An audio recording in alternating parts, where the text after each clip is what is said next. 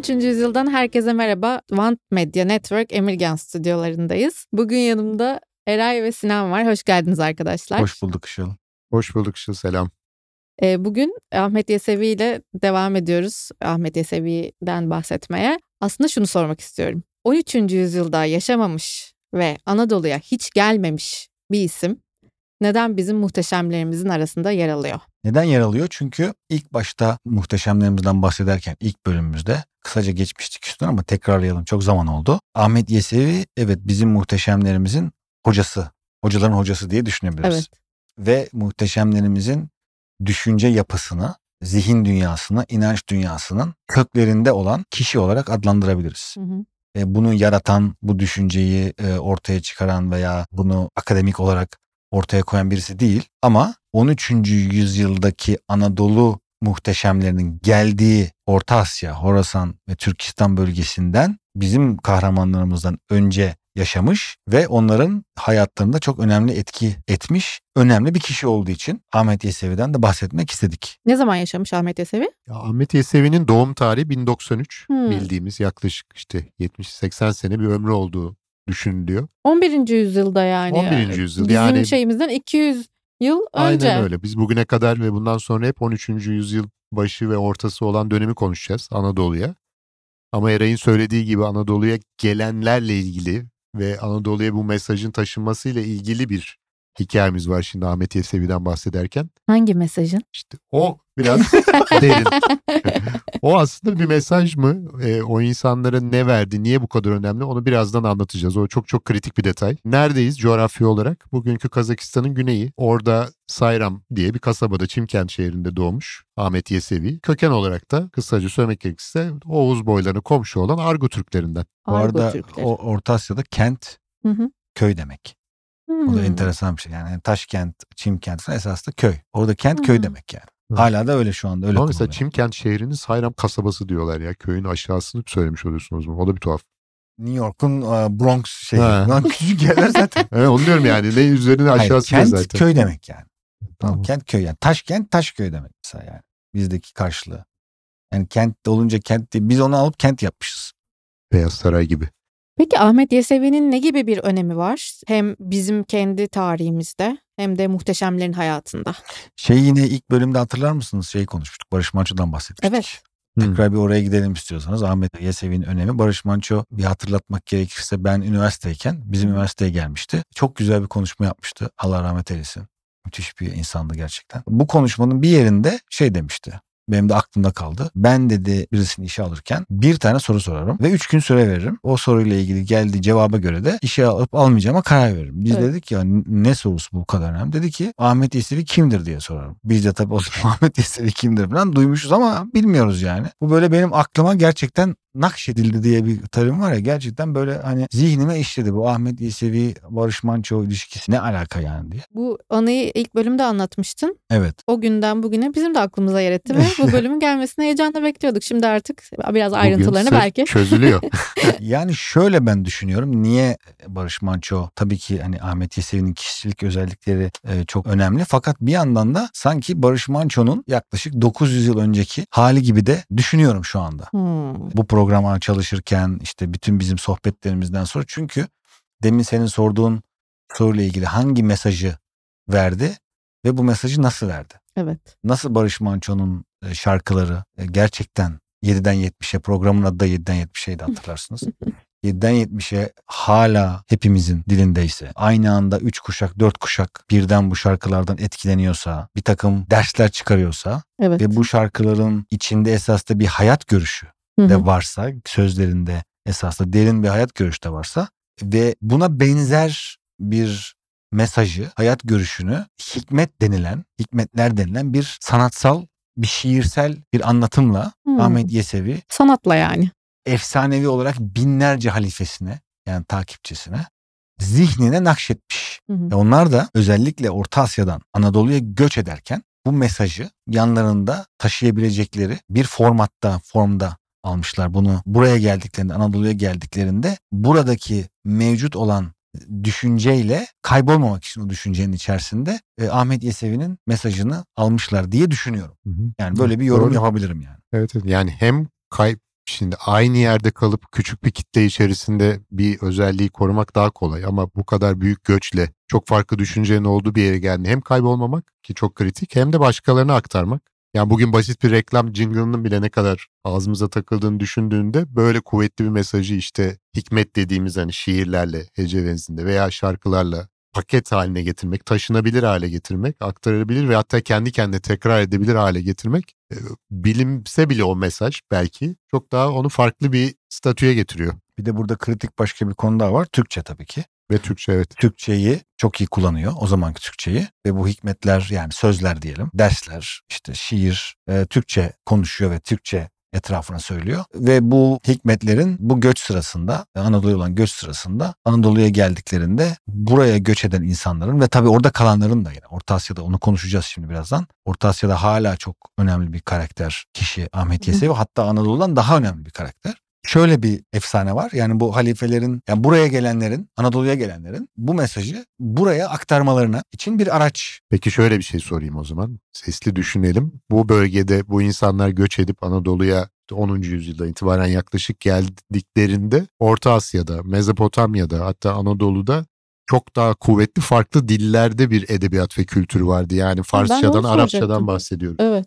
Ve buraya gelen bu insanlar belki bu mesajları daha önce ifade edilmediği, bu birikimin olmadığı kendi dillerinde geldiklerinde biraz daha zayıf korumak için Ya ve şöyle yaymak düşünelim. için daha zayıf konuma düşeceklerdi aslında. Yani bir nevi silahlandırıldılar fikren, güzel ifadelerle donatıldılar diye düşünüyorum yani. Şöyle düşünelim yani şu anda da maalesef Türkiye'den hani yurt dışında çok büyük bir göç var ya. Yine Barış Manço üstünden gidersek. Şimdi Amerika'ya göç ettin diyelim. Almanya'ya, Japonya'ya, neresini istiyorsan İngiltere'ye göç etti. E şimdi buraya göç ettiği zaman Anadolu'dan göç eden insanımızın Barış Manço şarkısını söylüyor olması ve o şarkıları bilerek gidiyor olması ve o kültürü çoluğuna çocuğuna etrafına anlatabiliyor olması ve onun Şarkının içindeki fikri yani diyelim ki atıyorum e, hemşerim memleket nere bu dünya benim memleket diyelim ki. Bu şarkıdaki bu fikri bu şarkıyla öğrenip sonra gittiği yerde de bunun felsefesini yaymak gibi bir şey mi acaba? hem öyle hem de gittiği yerde tabii şöyle düşünelim yine Amerika'ya gidiyor diyelim herkes ve orada önemli sayıda da Türk var. Ve Amerika'da İngilizce tabii ki doğal olarak konuşuluyor. O Türklerin hem kendi kültürünü e, taşıması hem de oranın kültürü içerisinde yok olmamasını sağlıyor. Hı hı. Önemli noktalardan birisi bu. Çünkü Sinan dediği gibi orada kri- kritik konu Farsça var ve Arapça var. Yani buraya geldiklerinde zaten edebi dil Farsça uzun bir süredir. Din dili, ilahi dil veya işte yazı dili diyelim Arapça. Türkçe daha ziyade konuşma dili. Halkın dili yani. Yani evet halkın dili ve bir biraz daha resmi inanç dili veya daha inanç olarak kullanılan dil Farsça. Burada Anadolu'ya geldiğinde senin bir Türkçe'ye ihtiyacın var yani.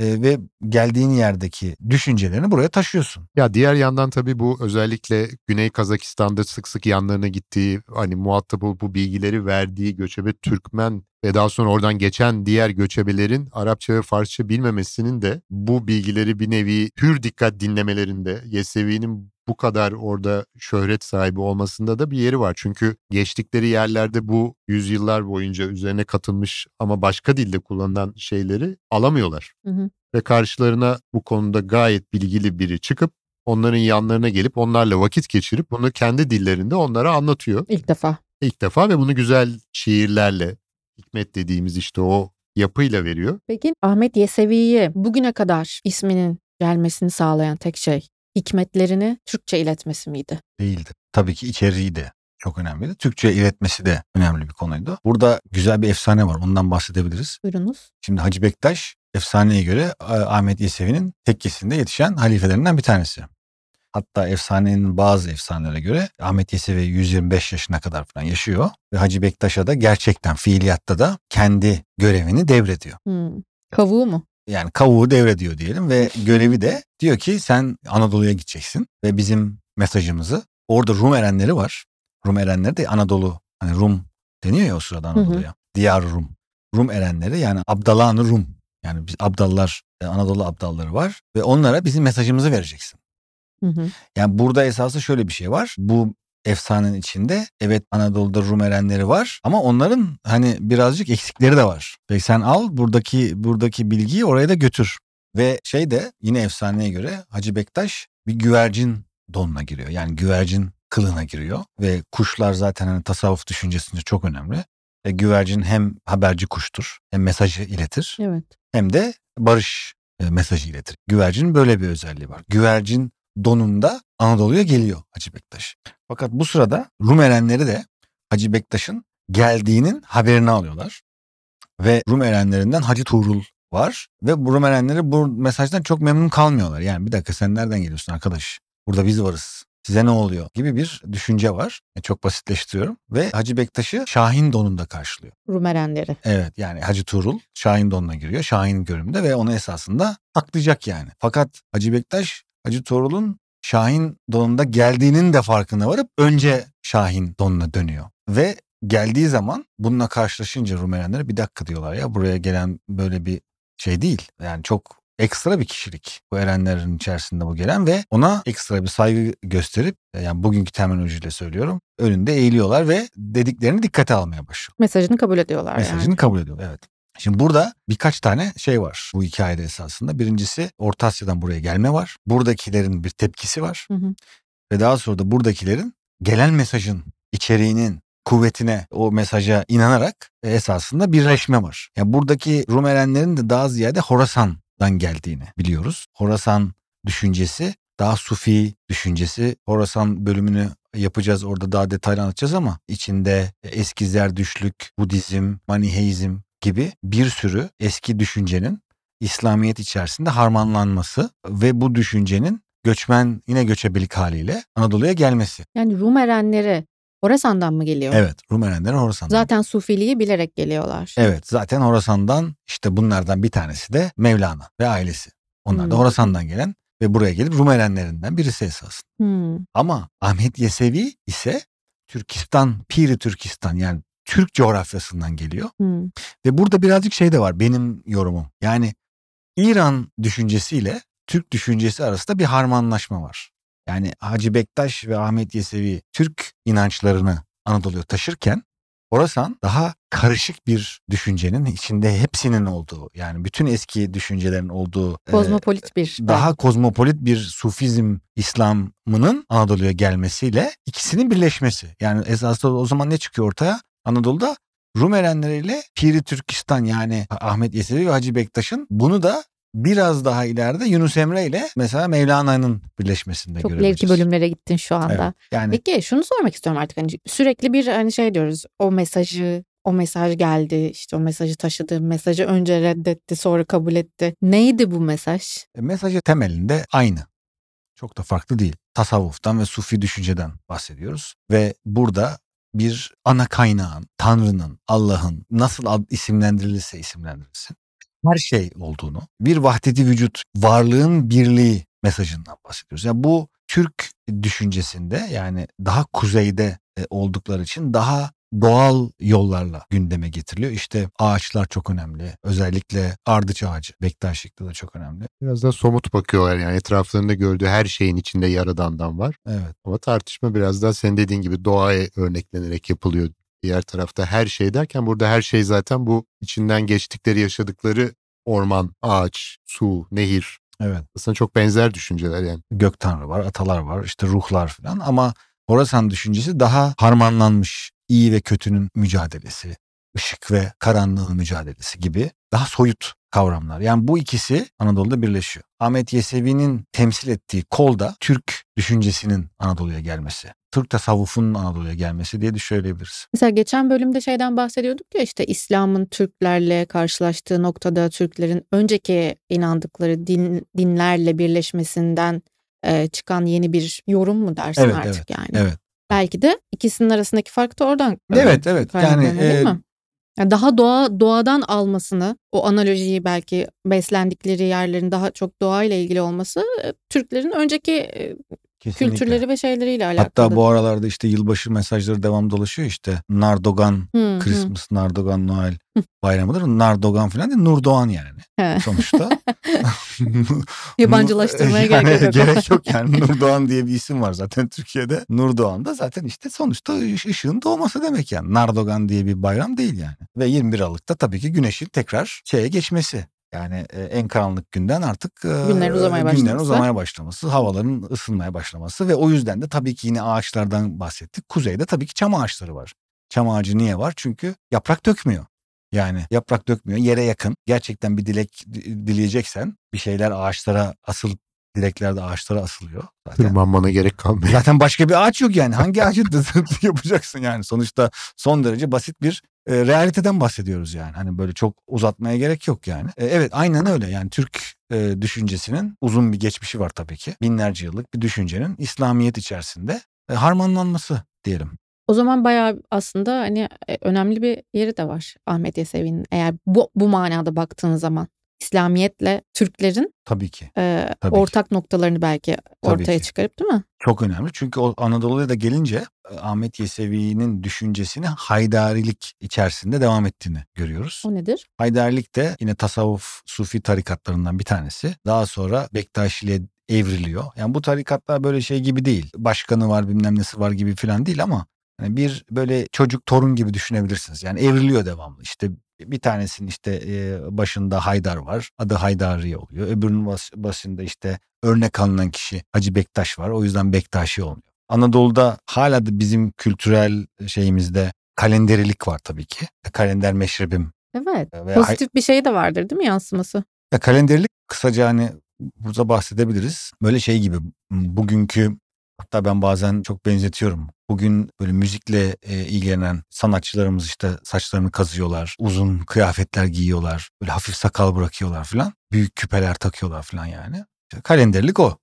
Yani çok birebir aynı yani. Birebir aynı neredeyse. Davullar, e, tef çalınıyor falan. Yani işte devamlı bir müzik ve devamlı dans. O standart sosyal normların dışında kalacaksın zaten. Ya o sırada tabii standart belki de böyleydi. Norm da böyle olabilir o sırada. Çok da ondan emin değilim. Bugünkü dünyadaki gibi değil. Çünkü özellikle müzik ve dans bugünkü anladığımız anlamda dans değil ama yani dönmek yani semah veya sema ama sonuçta temelinde bir dönüş ve bir fiziki hareket yani sonuçta bir dans bu. Müzikle birleştiği zaman insanın ruhen farklı bir seviyeye çıkmasının bir aracı olarak kullanılıyor. Bir metodoloji yani. Ve bütün bu sufi tarikatlarda çoğunda önemli bir yeri var. Yani Mevlevilikten bahsettik zaten. Çok çok benzer yani. Tam kalenderi demişken burada aslında şeye girmek istiyorum. Mevlana'yı daha önce anlattığımız zaman hani ikinci doğuşunda veya Şems'le karşılaşmasında bu kalenderlikle aslında karşı karşıya gelmişti. Ahmet Yesevi'de tam tersi bir sıra var. Yani ilk eğitimini aldığı Yesi'de değil, daha sonra ikinci gittiği Horasan'da işte ibadeti, zikri yani Mevlana'nın ilk aşamada öğrendiklerini öğreniyor. Ama birinci eğitimini aldığı Yesi'de çok önemli bir figürle Arslan, Arslan Baba. İle karşılaşıyor. Okey. Yani ve sanırım bundan sonraki Yesevi'nin üzerinden yayılan her şeyin biraz bu haydarilik kalenderine yakın olmasının belki bir temel sebeplerinden biri de bu anlayışı ilk etapta öğrenmiş olması olabilir. Arslan Baba'yı Eray Evet, senden bir iki- dinleyelim. Yani Arslan Baba bir efsanevi bir figür, hocası diye Hı. düşünelim ama tabii bir yandan da çok gençken hocası yani 6-7 yaşındayken. Hı. hocası. Yani tabii Arslan Baba olunca hem Arslan olması hem baba olması falan yani bir e, efsanevi bir kişiliği gösteriyor esasında. Burada Arslan Baba bu hikmetlere bakınca tabii hikmetler deyince bugün okuyabiliyoruz hepsini.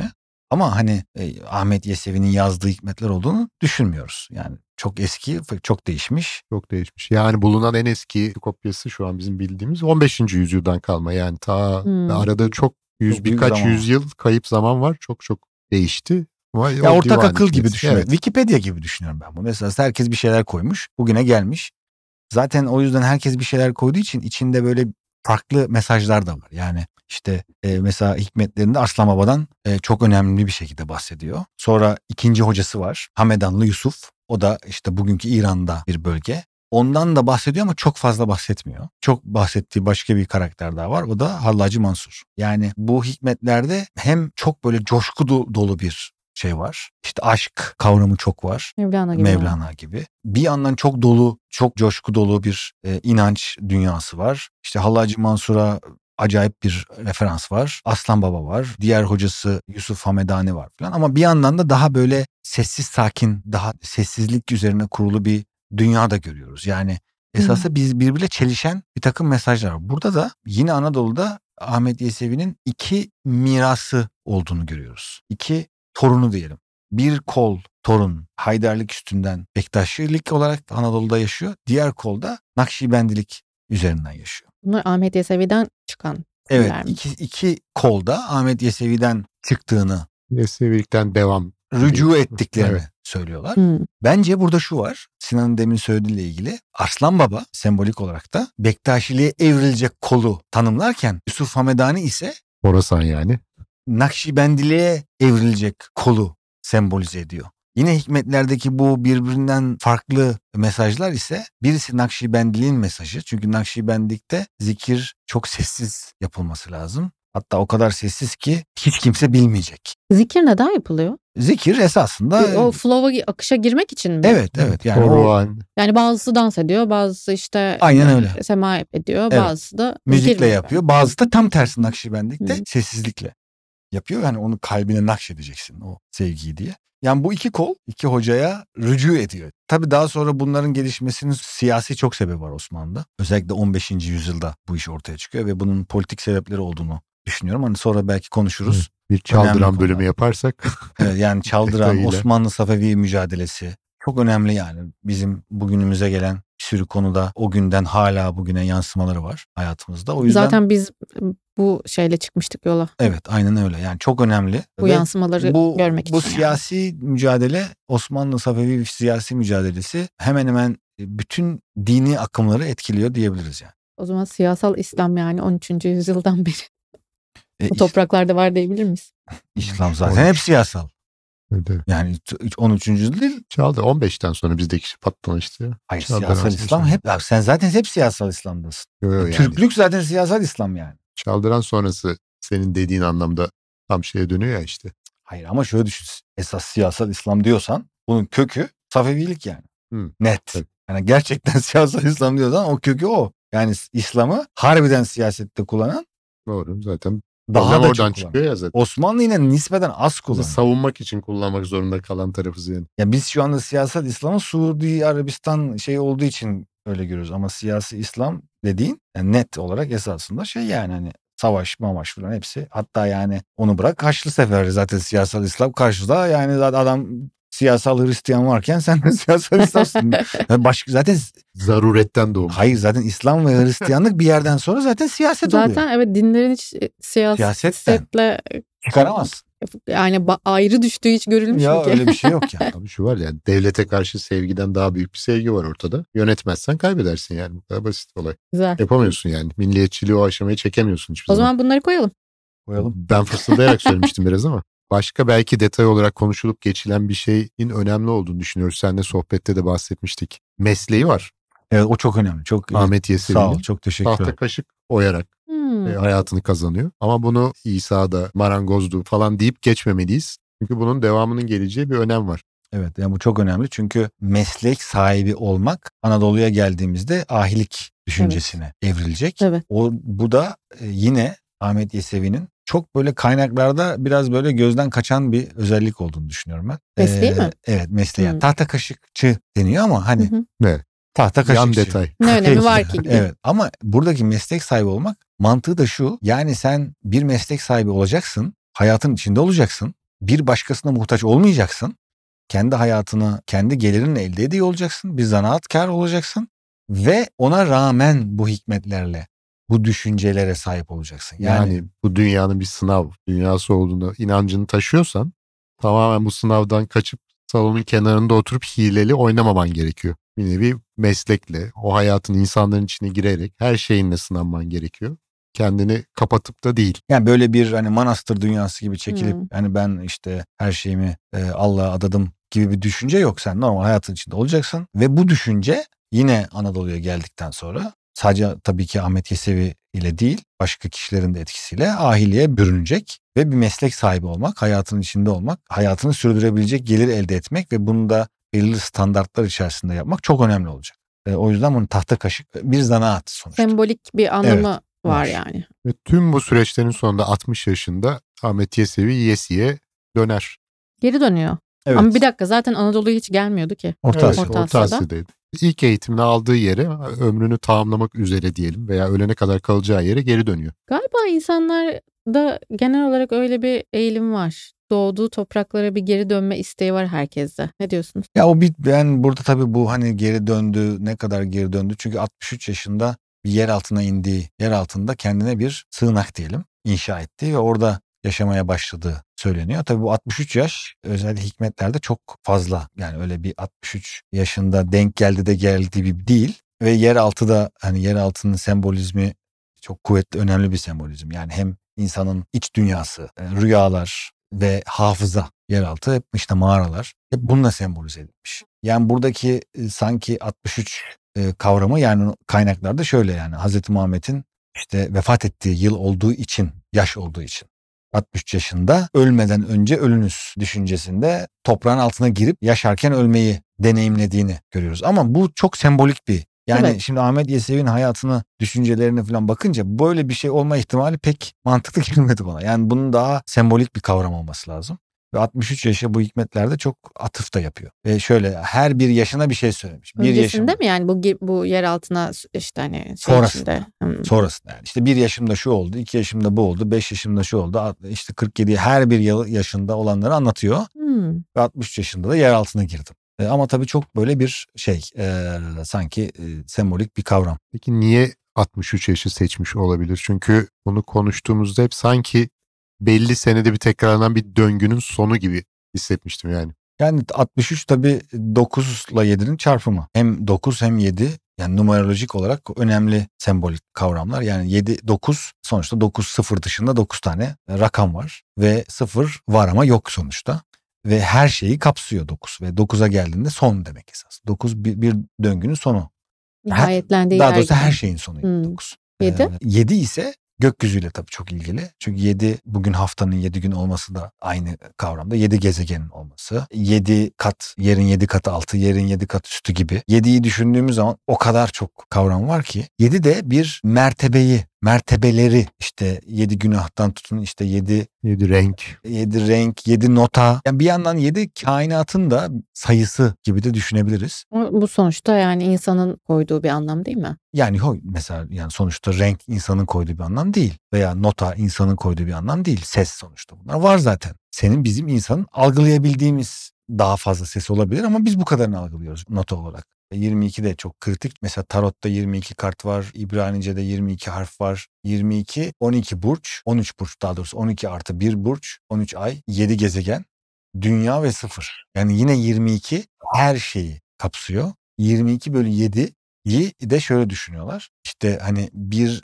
bir sonuçta daire her şeyi kapsıyor ya. Öyle gözüküyor. Kainat daire gibi. Yani dairenin merkezi ile dairenin etrafı arasındaki şey pi sayısı. Yani 7'ye böldüğün zaman her şeyi pi sayısını buluyorsun. Yani 7 hemen hemen bütün kültürlerde bir seviye göstergesi. İşte 7 kat yerin 7 kat, 7 kat altı, 7 kat gök, 7 günah, 7 gün, 7 başlı ejderha. 7 bir bugün de nasıl biz haftanın günlerimizi 7 güne göre ayarlıyoruz. O 7 gün nereden çıkıyor esasında? İşte her birisi bir gezegene, gök cismine atfedildiği için ama aynı zamanda 7 28 günlük ay döngüsünün bir çeyreğine denk geldiği için esas. Sonuçta bu da e, gökyüzüyle ilgili olan bir şey.